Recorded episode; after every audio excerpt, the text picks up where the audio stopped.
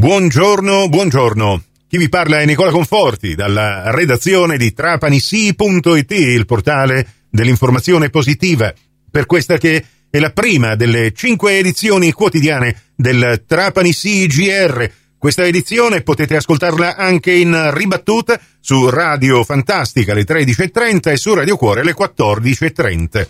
Mentre vi ricordo che tutte le edizioni del Trapani CGR quelle di oggi, ma anche quelle dei giorni passati, sono a vostra completa disposizione in versione podcast, sempre sul nostro portale trapanisti.it, in modo tale che le possiate ascoltare col vostro comodo, attraverso il vostro smartphone o il vostro personal computer, se ne avete persa l'uscita radiofonica.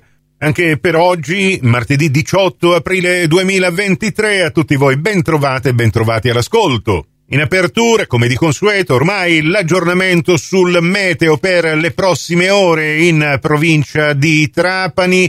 La minima di 8 gradi l'abbiamo avuta questa mattina, andremo verso una massima di 19 gradi che registreremo nel primo pomeriggio intorno alle 16. Continuerà a soffiare con intensità moderata il vento che dal quadrante nord-occidentale si sposterà nel corso della giornata al quadrante sud-occidentale. Questo dovrebbe contribuire a, spazzare un po' il cielo dalle nuvole che copriranno oggi il sole, ma senza rischi di pioggia. Si prevedono ampie schiarite dalle 20 in poi. Moto ondoso sulle coste della Sicilia occidentale, tendenzialmente in diminuzione con mare poco mosso. E adesso senza creare allarmismi, ma cercando di fornire la giusta informazione a tutte le persone che magari leggono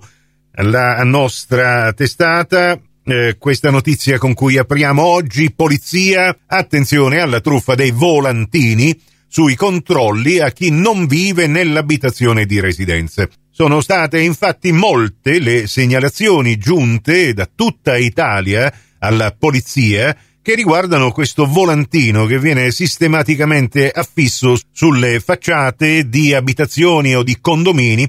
Questo volantino si intima ai cittadini di far rientro nei luoghi di residenza, perché l'obiettivo è quello di indurre i cittadini, specie gli anziani, a lasciare le case incustodite in modo tale che i ladri possano entrarvi indisturbati per rubare. Nella notizia, oltre alle giuste avvertenze forniteci proprio dalle autorità competenti, dalla polizia, abbiamo anche pubblicato questo facsimile di questo eh, volantino, eh, addirittura su carta intestata, eh, del Ministero dell'Interno. È tutto falso. Approfondite attentamente questa nuova ulteriore truffa, soprattutto ai danni delle persone anziane e soprattutto le persone sensibili che appena vedono documenti di questo tipo possono entrare in allarme. Come ribadiamo in grassetto, questa segnalazione viene rilanciata anche dalla questura di Trapani, da dove fanno sapere che al momento non è stato segnalato alcun episodio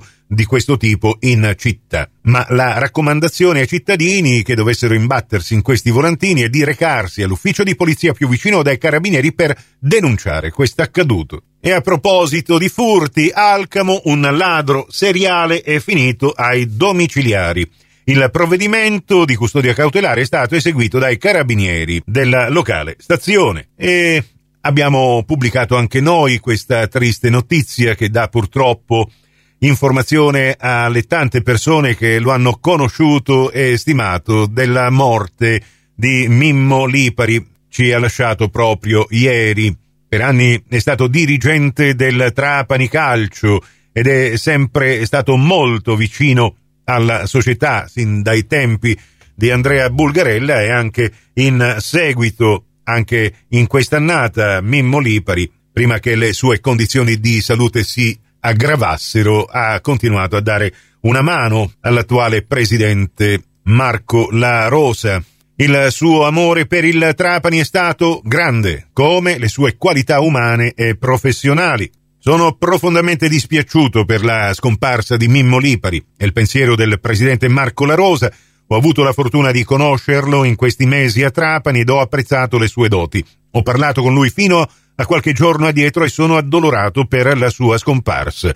Mimmo Lipari era una persona equilibrata, saggia ed esperta. Oggi tutta la società, la tifoseria e l'intera città piange la sua scomparsa.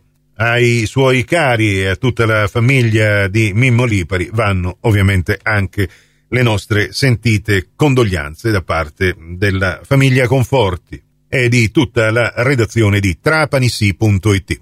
Prossimo appuntamento con l'informazione su Cuore su Fantastica alle 11.30, in ribattuta alle 15.30 su Radio 102 alle 13 con la seconda edizione del Trapani CGR. Questa termina qui. Grazie dell'attenzione, a più tardi.